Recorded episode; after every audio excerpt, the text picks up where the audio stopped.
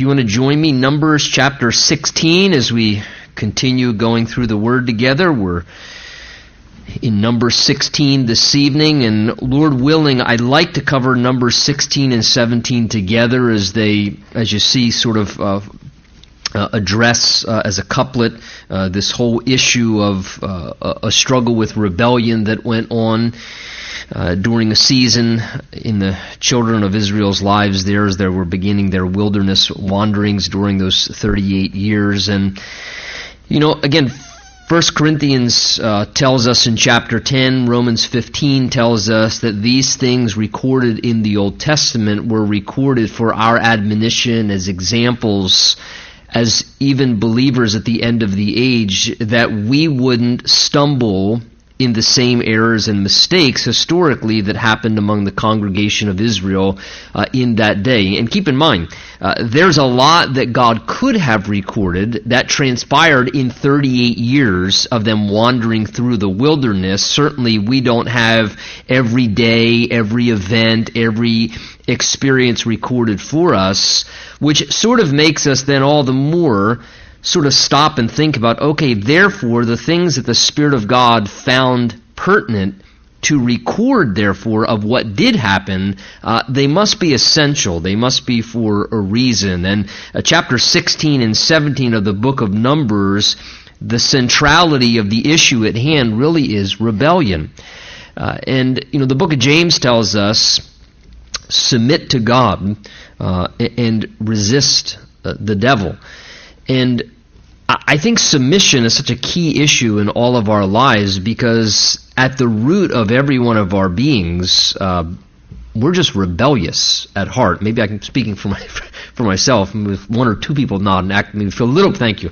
Uh, feel a little more normal. But at the, at the core of our being, um, we're just rebellious by nature. Uh, it comes automatically. If you think of the root uh, of uh, the devil and and what uh, he was based in, uh, the the pride and the rebellion against the authority of God, and I think such a central issue for every human being is coming to a place where we truly do what James says: submit to God. Before it even says resist the devil, it just says submit to God because that is such a continuous struggle, not only before somebody submits to God initially and coming into a relationship with Jesus Christ and accepting Jesus as the Lord over your life, but then I don't know about you, but I find that there's always this constant wrestling within to to rebel against the Lord in, in different ways in my life, to rebel against His Word, to rebel against what His Spirit is trying to do within me or through me. And so this is a continuous struggle, and we all have the same potential for rebellion in our lives. And uh, the Bible tells us that rebellion is like the sin of witchcraft. I mean, that's, that's a pretty strong statement that the Bible speaks to in regards to rebellion and recognizing that we have that propensity, and that's something that comes from our flesh. Uh, the Bible says that the works of the flesh are evident galatians 5 it says the works of the flesh here are some of them listed from galatians 5.20 idolatry sorcery hatred contentions jealousies, outbursts of wrath, selfish ambitions, dissensions, heresies. And, and take note how a lot of that shows up in these chapters. That's the root issue of, of what's going on here. James says in his writing, James chapter 3, if you have bitter envy and self-seeking in your hearts, do not boast and lie against the truth. This wisdom does not descend from above, but's earthly, sensual, and demonic. For where envy and self-seeking exist, confusion and every evil thing are there. Now I want you to remember those verses from James 3 verse 14 to 16 because they are a picturesque commentary on exactly what you're going to see in this story. Rebellion, pride, envy, self-seeking, and how what that causes in the midst is confusion and all kinds of evil things that begin to arise in the lives of individuals and among the congregation of Israel because of self-seeking and envy and which all of these things again are just they're just attributes of rebellion at the heart. And again, not necessarily rebellion against man, it's rebellion against God, against God's authority at the end of the day. And I've said to people many times before, just even last week I was talking to a friend of ours in relation to her uh, young adult son. And I just said to her, look, the bottom line is this until he submits to God, he'll never be able to submit to anybody. He's never going to be able to submit to it in a job or in a workplace or a, until a person genuinely has a life submitted to God. It's very hard to submit to people.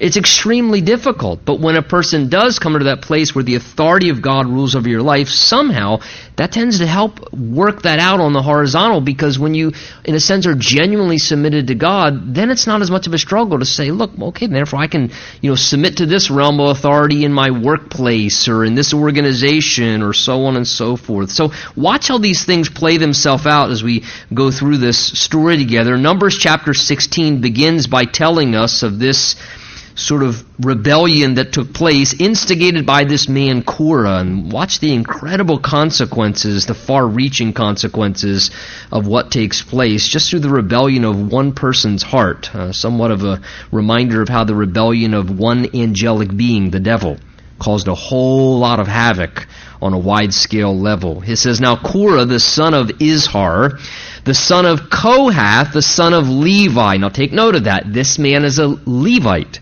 You remember who the Levites were? They were the people, the chosen tribe by God to handle what? All the tabernacle work. Uh, and they were member in three families the Kohathites, the Merarites, the Gershonites. So this is a relative of Moses and Aaron. He's from the same tribe. This would be a cousin of sorts. He is a Levite. I mean, this isn't just somebody who's completely disconnected from the things of God. Moses is going to address that. This is somebody who the call of God is upon his life. He's being used by the Lord. He has privilege and access and a place of ministry, a sphere of responsibility that God has entrusted to him. Important to remember this. So that's who this man is, Korah. He's of the family of Kohath. They carried the the uh, temple furnishings from the interior of the tabernacle, that is, things like the table of showbread and the menorah and the Ark of the Covenant. Uh, he was involved handling the responsibility of these sacred and holy things.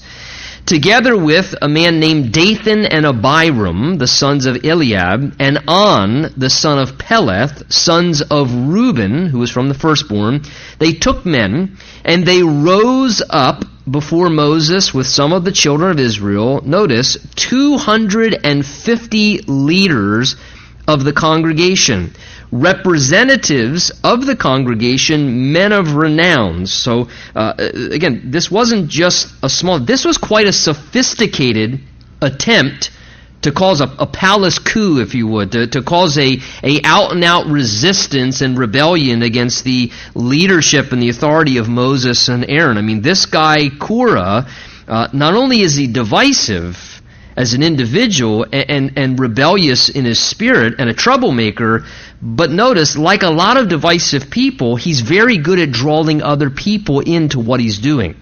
I mean, he manages not only to gather together Dathan and Abiram and, and on, but also it says he's able to assemble, look at verse 2, 250 individuals. And these weren't just 250 people who were disconnected and sort of you know outcasts in the society that nobody else would give attention to so he could get a sympathetic ear because this guy would belong to anything because nobody talks to him no it says here verse 2 that he assembled 250 people who were leaders, representatives, and men of renown. In other words, famous, influential people. So he's able to very much persuade very influential people. And divisive people are very good at manipulating, and therefore they go after people of influence so they can have a greater impact if they really want to cause problems uh, and create trouble. They know how to work individuals.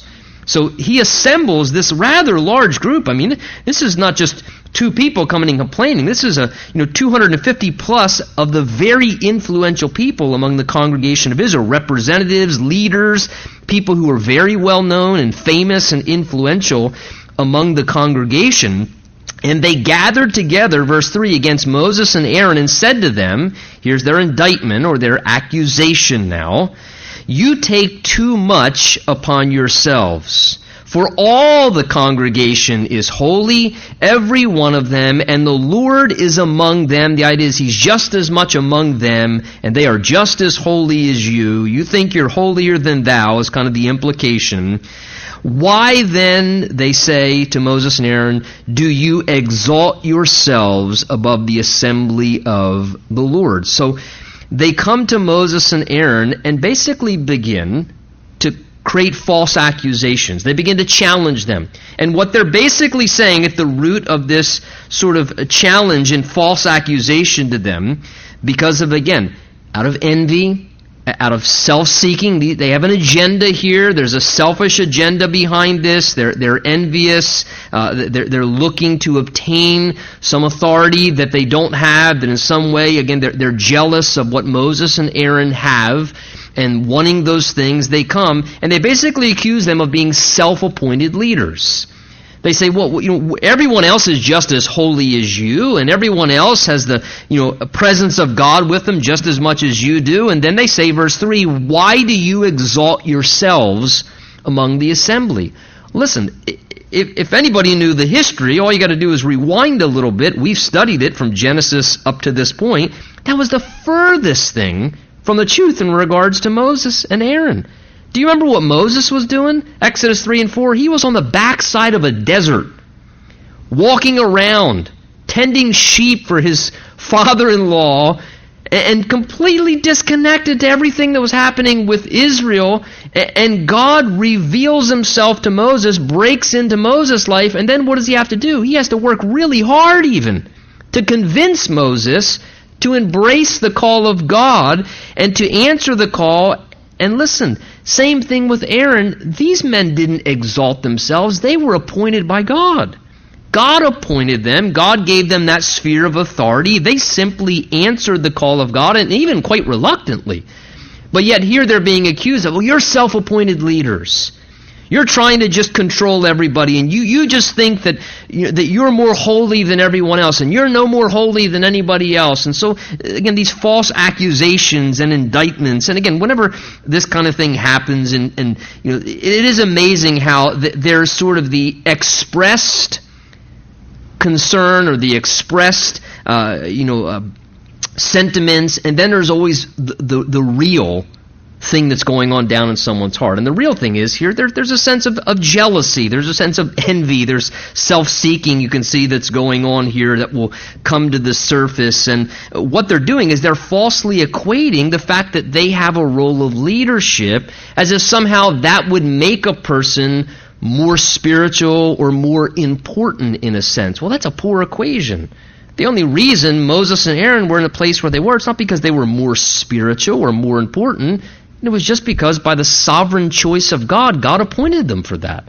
Uh, and there was nothing less inferior about their role or their ministry. That's the mistake that they're making, which then contributes to them having jealousy and wanting to have more than God gave them to push into a sphere where God didn't call them to that creates a bunch of rebellion against what God had established for the sake of the people and to provide healthy leadership for the congregation. So they begin to, why do you exalt yourselves above the assembly of the Lord? You've, you've taken this position to yourself. Verse 4, so when Moses heard it, he fell on his face. Again, shows you the meekness and humility of Moses. He, he falls on his face as he does many times because it's almost like the idea here, Moses falling on his face, it's almost like you can picture Moses saying, "Oh no, I don't want to see what's going to happen next." You know, he's he's seen this play itself out more than once, so it's like, "Oh no, what's going to happen this time?" So, you know, he just falls on his face in humility, and then he rises and speaks to Korah and to his company, saying, "Tomorrow morning." Notice he doesn't begin to defend himself, and I think that's another way you can often tell when someone truly has authority from the Lord is there's just there's just a sense of security in that. Uh, there's not a territorial attitude. There's not a hey, what are you doing trying to step into my territory or, or try. It just hey, he's going to say let's just let the Lord prove this out. And and if okay, if, if we've appointed ourselves to this and you're the better fit, then let's let the Lord prove that out. And if the Lord wants you instead of us, great. We'll pack up our suitcases and uh, you know move on to a new location, if you would. He says, tomorrow morning, verse five, the Lord will show. We don't have to show that we're God's men. We don't have to show that we're in control. The Lord will show who is His and who is holy, and will cause Him to come near to Him. That one whom He chooses, he will cause to come near to him. Do this, he says, verse 6 Take censers, Korah, and all your company, put fire in them, and put incense in them before the Lord tomorrow. Now, very interesting. Take notice what he's doing. He says, Here's how God's going to prove this out. You take censers and you put fire in them. That's very interesting because who took censers and put fire and incense in them? The priests did that. And what they want is to push into the priesthood, as we're going to see here. So basically, Moses says, "Look, do you want to be a priest that bad? Then here, do you then then do what the priests do. Go get yourself a, a you know a censer, put some fire in it. You really want to be a priest that bad." Then do some priestly stuff. Here you go. He says, we'll, we'll allow you to do that. Go get a censer, put fire in it, and tomorrow, he says, it shall be, verse 7, that the man whom the Lord chooses is the Holy One. And then he says to him, end of verse 7, You take too much upon yourselves, you sons of Levi. So Moses gives a godly rebuke there in humility. But he gives a godly rebuke. He says, Look, the very thing that you're accusing us of is the thing that you're doing yourself. You're taking too much upon yourself by trying to exalt yourself into a place where God has not called you to, and trying to push beyond the sphere and the boundary of ministry that God's given to you, trying to take a next step up. We're thinking somehow it's more important to be the next rung up on the ladder. So he, he gives just a reproof here, a godly rebuke. You, he says, are taking too much upon yourselves. And then Moses said, Hear now, you sons of Levi. Look what he reminds them of, verse 9. Is it a small thing? That God of Israel has separated you from the congregation of Israel to bring you near to himself, to do the work of the tabernacle of the Lord, and to stand before the congregation to serve him, and that he has brought you near to himself, you and all your brethren, you sons of Levi with you. Here's the root of it. And are you seeking the priesthood also?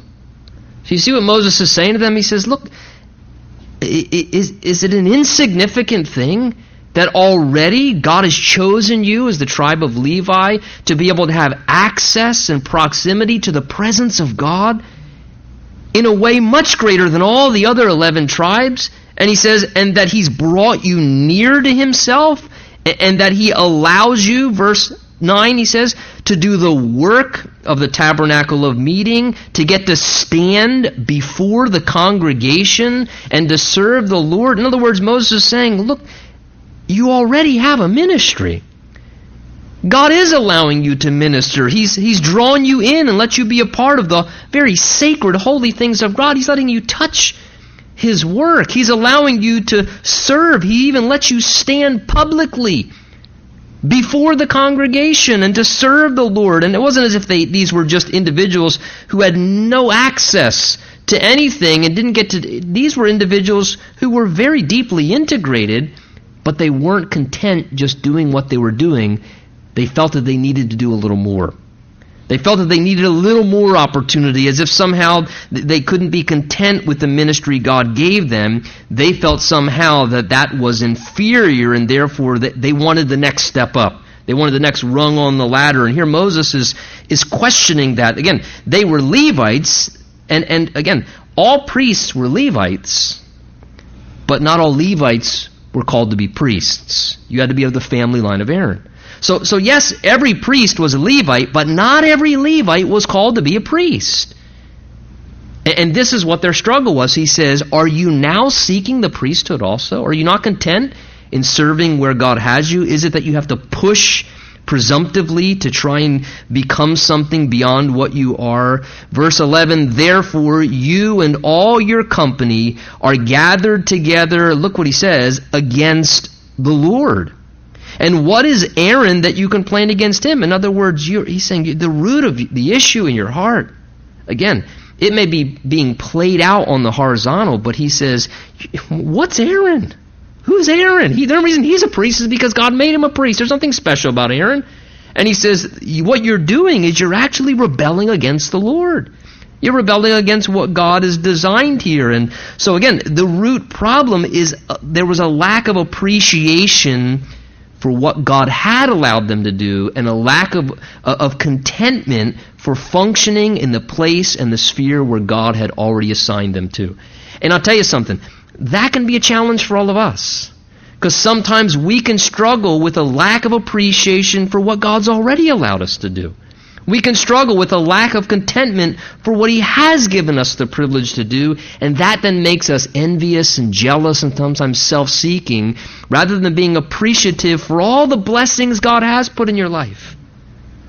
Look, it, he says, Is it a small thing, verse 9, that God has separated you so that you can come near to Him? Look, we as, as people should be incredibly, incredibly appreciated that our sins are blotted out and we have a living access to Jesus and have a relationship with God and we can come near to God. If all he ever did was forgive our sins and assure us eternal life and he never did anything else for us, that's not a small thing. That's a huge thing. A huge thing. But see, when we fail to appreciate that, we fail to find contentment in the Lord. That's why the Bible says godliness with contentment is great gain. Because so often it's the lack of contentment in us that makes us then envious and we feel deprived and well, how come I'm not able to do this and, and they're getting to do that? And, and that's what stirs all that fleshly stuff within us. Out of lack of appreciation and contentment, we become rebellious in our spirit. And we begin to act and behave in the ways that these individuals are. Well, verse 12, it says, Moses sent to call Dathan and Abiram, the sons of Eliab. So the, Korah was present, but they weren't around. So Moses sends for these other two who were part of this, Dathan and Abiram. He calls for them. Look at verse 12. And they said, We will not come up. You know, was open rebellion. You can see the rebellion in their hearts here. Just totally, yeah, we will not come up. They just totally disregard his authority uh, as the shepherd leader of God's people in Israel. We will not come up. Is it a small thing? Now they begin to lay into Moses themselves. Is it a small thing? Look what they say. That you have brought us up out of the land flowing with milk and honey to kill us in this wilderness? Now keep in mind, what are they doing? They're calling the land of Egypt the land flowing with milk and honey. You brought us out of that land flowing with milk and honey. You see how distorted people's perspectives get when they're not submitted to God? It is amazing how off our perspective towards things can become, our perception of how we interpret life and interpret things. I mean, they're calling Egypt the land flowing with milk and honey. You brought us out of there, Moses. We were in the land flowing with milk and honey, this whole dumb deliverance thing you did. And you brought us out here to kill us in the wilderness. That you should, verse 13, keep acting like a prince over us. Who do you think you are? Keep trying to act like you're our leader and be a prince over us. Moreover, verse 14, notice the other accusation. You have not brought us into the land flowing with milk and honey, nor given us an inheritance or fields and vineyards. And will you put out the eyes of these men? Again, they emphasize, we will not come up. We're not answering what you're asking us to do. So again, now they blame Moses for why they're what? Not going into the promised land. Hello, that wasn't Moses' fault. The reason they're not going to the promised land was because what? They re- when the spies came back, they rebelled against God leading them to go in. But they're blaming Moses for why they're now not going into the promised land and saying to him, Are you going to put out the eyes of these men? The idea is that are, are you going to put out the eyes? Are, are you going to just try and keep blinding more people to what you're really up to, Moses? And see, this is what happens again when a, when a, when a heart becomes rebellious against authority. Again, it, it, can happen in the workplace where you, where you begin, then you begin to question and read into everything, sometimes maybe that a leader's doing. Oh, they're just trying to blind everybody to what they're up to. They're trying to put people's eyes out. And Moses, we know what you're doing. You're just trying to be sneaky here, and you're just going to try and blind everybody's eyes so you can keep taking control and taking advantage of people and manipulating them for so again just the complete distortion of perspective that's come into their minds because of what? Rebellion in their hearts. Because of envy in their hearts. Because of self-interest and self-seeking and selfish ambition. Man this stuff clouds our judgment. Really clouds our judgment. Then moses verse 15 at this point was it says very angry And he said to the Lord, Do not respect their offering. I've taken, I have not taken one donkey from them, nor have I hurt one of them. In other words, Moses says, Look, Lord, you know, I've never taken advantage of them or somehow manipulated them for my own self-interest or caused harm to them. Uh, he, he, he speaks to the Lord, which is a really wise thing because the beginning of verse 15 says he was what? Very angry. And, and this is this is justified righteous anger because of what's going on. I appreciate this that the Bible is honest. That the Bible is transparent. It doesn't, you know, portray this idea that somehow to be spiritual means that you never get angry. And some people have this wrong idea that, that to be angry is sinful. The Bible does not teach that. The Bible says that God is just slow to anger. It does not say that God does not get angry sometimes getting angry is the only right moral response to certain things. There are times when you are deceiving yourself more and doing an unhealthy thing when you're trying to act like you're not angry when you should be angry. The Bible says we are created in the image and likeness of God, which means part of that is that He's created us with the same, in some ways, attributes and emotional experiences that God has. The scriptures just tell us in Ephesians be angry, but sin not. And don't let the sun set on your wrath. In other words, God says, be angry. There are times when you should be angry. If you can watch certain things that happen in the news, or like what happened last Wednesday evening, where somebody goes into a midweek worship service like this and sits there for an hour and then just mows down vulnerable people and murders people inside of a church, and there's not a part of that that beyond being a little grieved, you feel a little angered towards that somebody would do that in that cowardly way to, to just take people's innocent lot. I mean, there if you can watch the news and see children being abused and, certain things don't make you angry, there's, that's almost something wrong with that. And there are going to be times where people are going to do hurtful, mean, cruel things to you, as is what's happening here to, to Moses. He's being falsely accused, attacked, he, people are saying cruel and mean things to him, and, and, and he's just exasperated. I mean, this isn't the first time this has been happening. And, and the normal response is he was very angry at this point. He was very angry. But the thing is, is he didn't let his anger translate into sinful reaction. He gets angry and he does not grab them by the throat and say, You want to sue? He doesn't do that. It says he get angry and he talks to the Lord about it. He processes his anger in a constructive way rather than a destructive way. Again, emotions need to be indicators, not dictators. Our emotions indicate to us what's going on. Something's going on. I am very angry right now. And it was okay. It's okay to be very angry sometimes at a person, towards people, if something unjust or wrong happens. But how do we process the anger?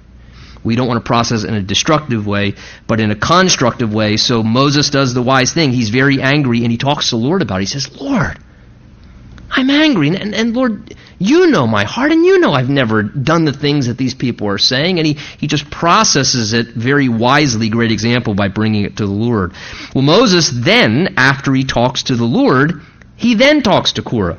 There's a great example. When you're very angry, talk to the Lord first blow your smoke, and then with a little less fire, you'll be able to talk in a constructive way with those you're angry with. So he then turns to Korah and says, Tomorrow, you and all your company be present before the Lord, you as well as Aaron, let each take his censer and put the incense in it, and each of you bring a censer before the Lord, 250 censers, both you and Aaron, each with a censer. So every man took a censer, they put fire in it, and laid the incense in it, and stood at the door of the tabernacle of meeting with Moses and Aaron.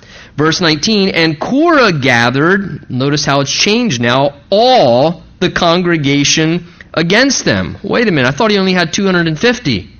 Now the Bible's saying all the congregation, he's gathering there for this sort of showdown for God to show who his hand was upon, who he had selected for this role of the priesthood.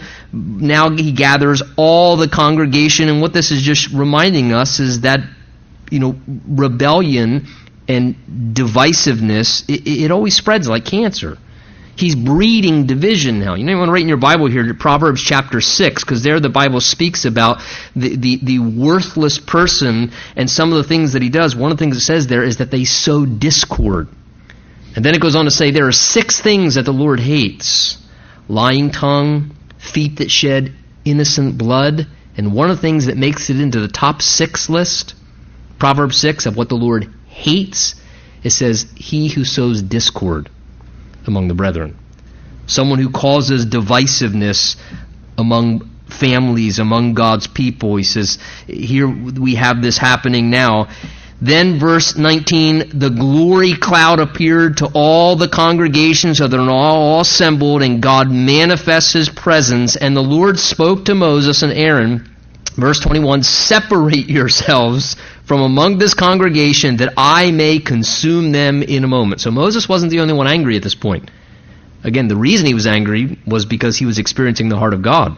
God's ready at this point to just, again, bring judgment and wipe out the congregation because of that rebellion in their hearts, which ultimately was a rebellion against God's authority and what he had established. So he says, Back off, Moses and Aaron. I'm going to consume them. Again, we see Moses in this role, stepping into it, doing what? Fulfilling the picture of an intercessor. It says, He fell on their faces and they said, O God, the God of the spirits of all flesh, shall one man sin and you be angry with all the congregation? This shows that Moses also knows the heart of the Lord.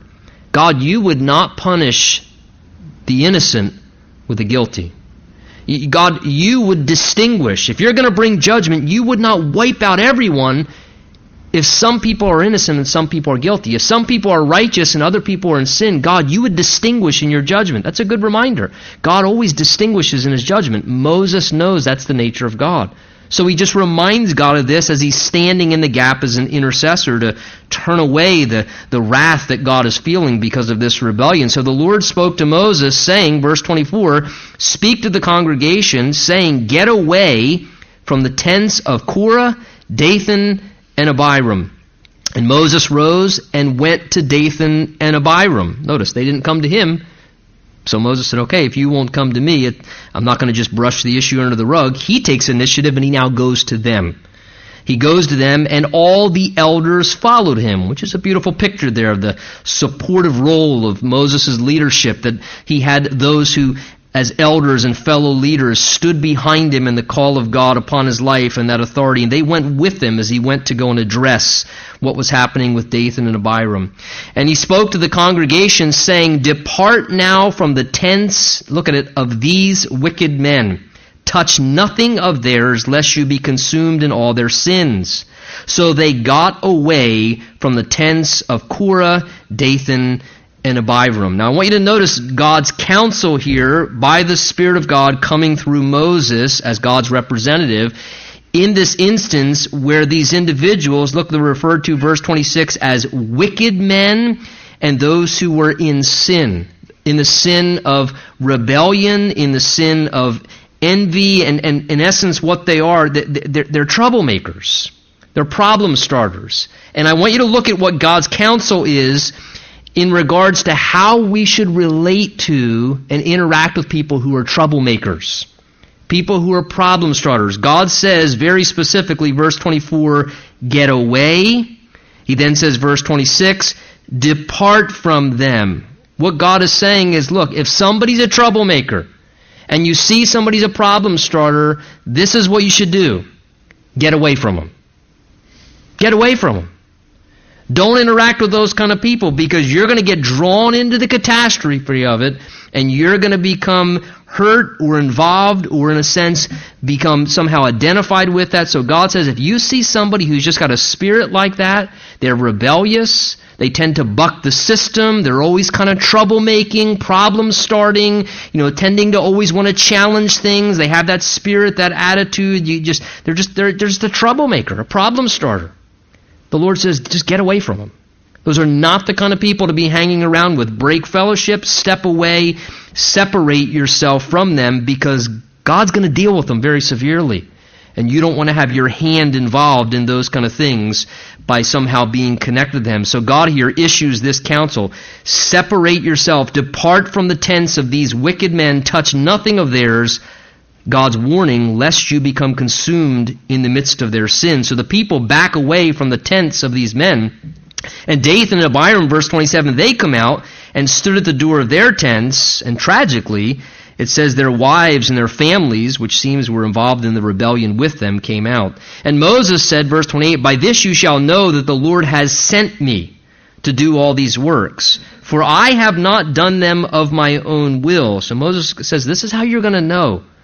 Let's, let's establish a way that it is unquestionable in regards to what God's ultimate decision is and what God has identified.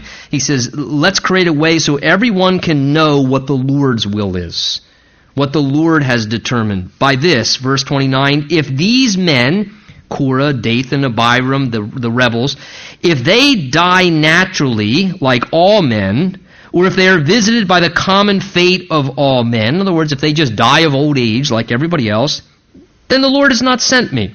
But, verse 30, Moses proposes, if the Lord creates a new thing, he does something unusual, never been done before, distinct, and the earth opens its mouth and swallows them up and all that belongs to them, and they go down alive into the pit, then you will understand that these men, again, notice what he says, have rejected the Lord.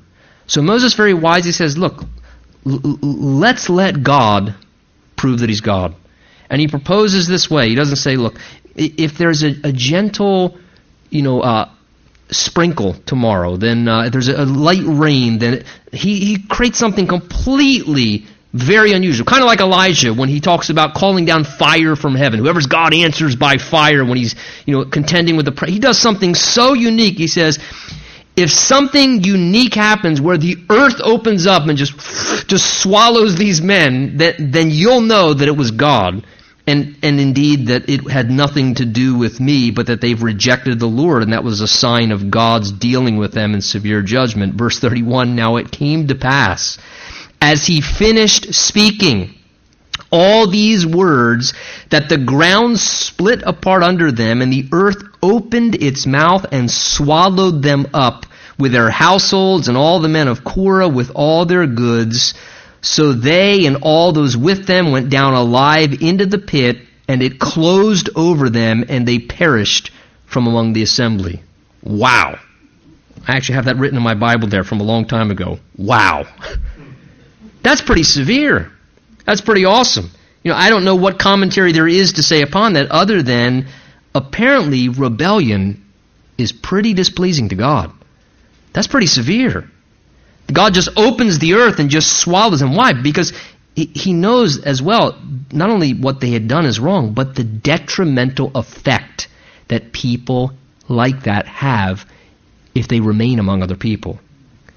When troublemakers remain, when divisive people remain, when look, this kind of stuff spreads like cancer. So sometimes God will eradicate that kind of stuff. It's like cancer.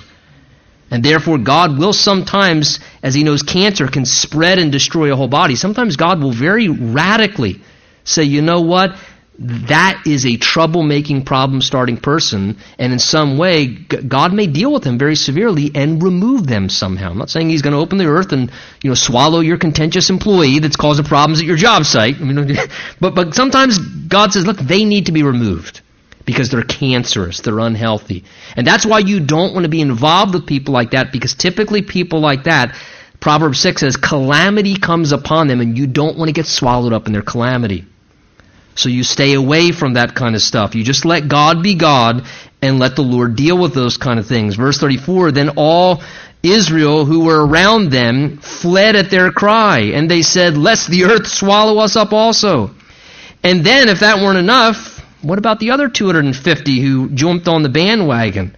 Well, verse 35 says, Fire came out from the Lord and consumed the 250 men who were offering incense. So fire just comes and burns them and consumes them alive, eradicates them as well. Then the Lord spoke to Moses, saying, Tell Eleazar, the son of Aaron, the priest, to pick up the censers out of the blaze, for they are holy, and scatter the fire some distance away and the censers of those men who had sinned against their own souls. Isn't that an interesting statement?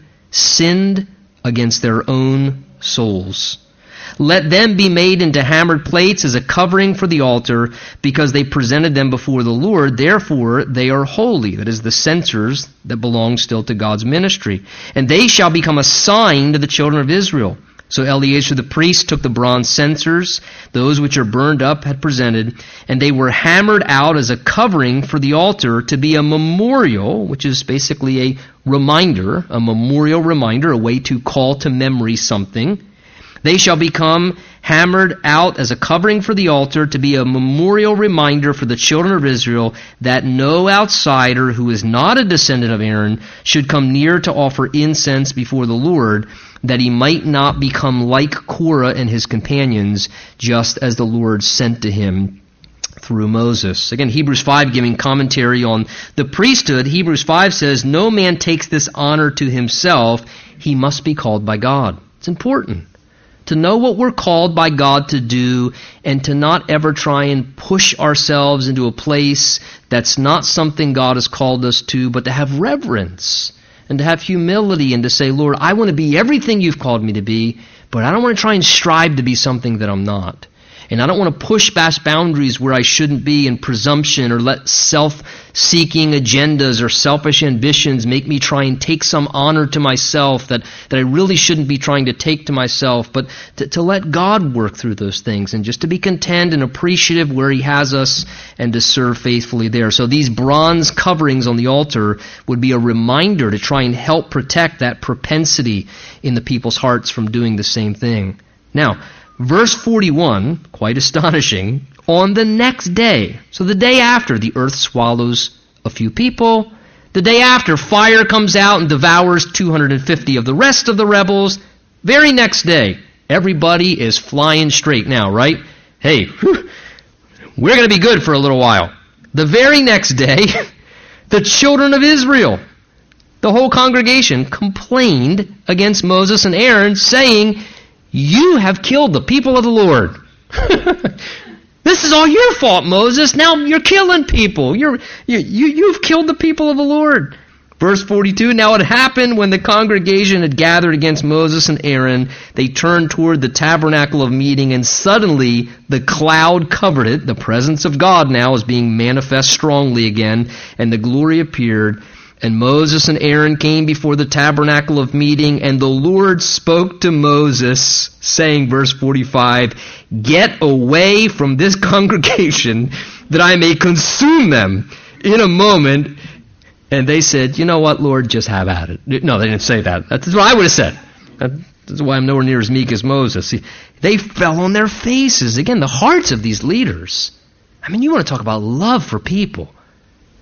Mean, you want to talk about a representative of Jesus. Father, forgive them. They know not what they do. I mean, the, the heart represented of Moses here, of course, he's a type of Christ. You know, Hebrews. So he falls on his face again in intercession.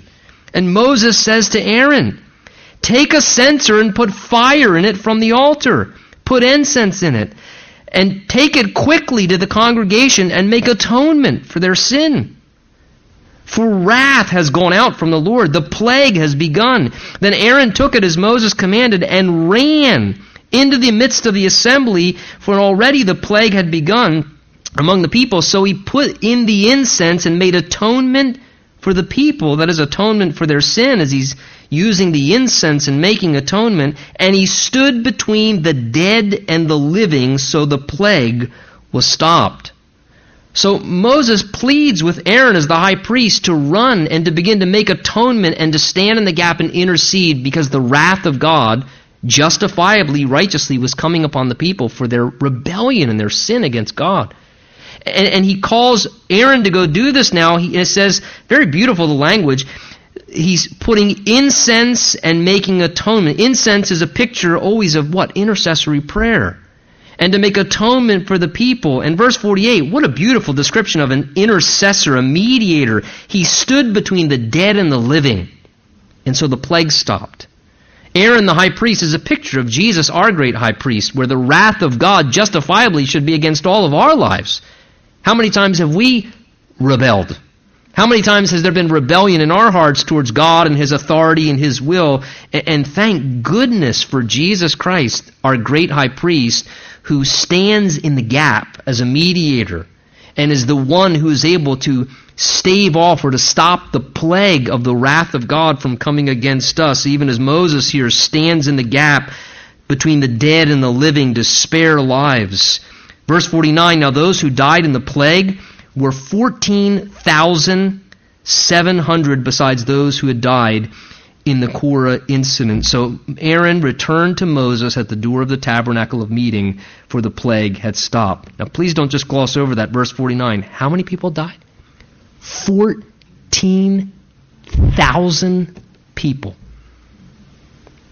You want to say sin has no effects upon people? You want to say that a person who has selfish ambition and who's self seeking, a person who, who is arrogant, in their heart, all the more when they're in a place of ministry.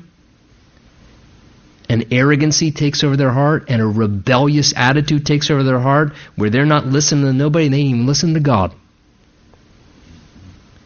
And 14,000 people are destroyed. They die because of the ripple effects of that. Man, what a tragedy here as all these lives are lost. Let's just read quickly through chapter 17 as it ties together with this. And the Lord spoke to Moses, saying, Speak to the children of Israel, and get from them a rod from each father's house, and all their leaders according to their father's houses, twelve rods, like a shepherd's rod, a staff. Write each man's name on his rod, and you shall write Aaron's name on the rod of Levi, for there shall be a rod for the head of each father's house, and you shall place them in the tabernacle of meeting before the testimony where I meet with you. And it shall be that the rod of the man whom uh, God says, I choose, that rod will blossom. So God's going to validate and again, just confirm once again, this is whom I've chosen. He's just setting another way to confirm that. Thus I will, verse 5, rid myself of the complaints of the children of Israel which they make against you, referring to the incident we've been reading. So Moses spoke to the children of Israel.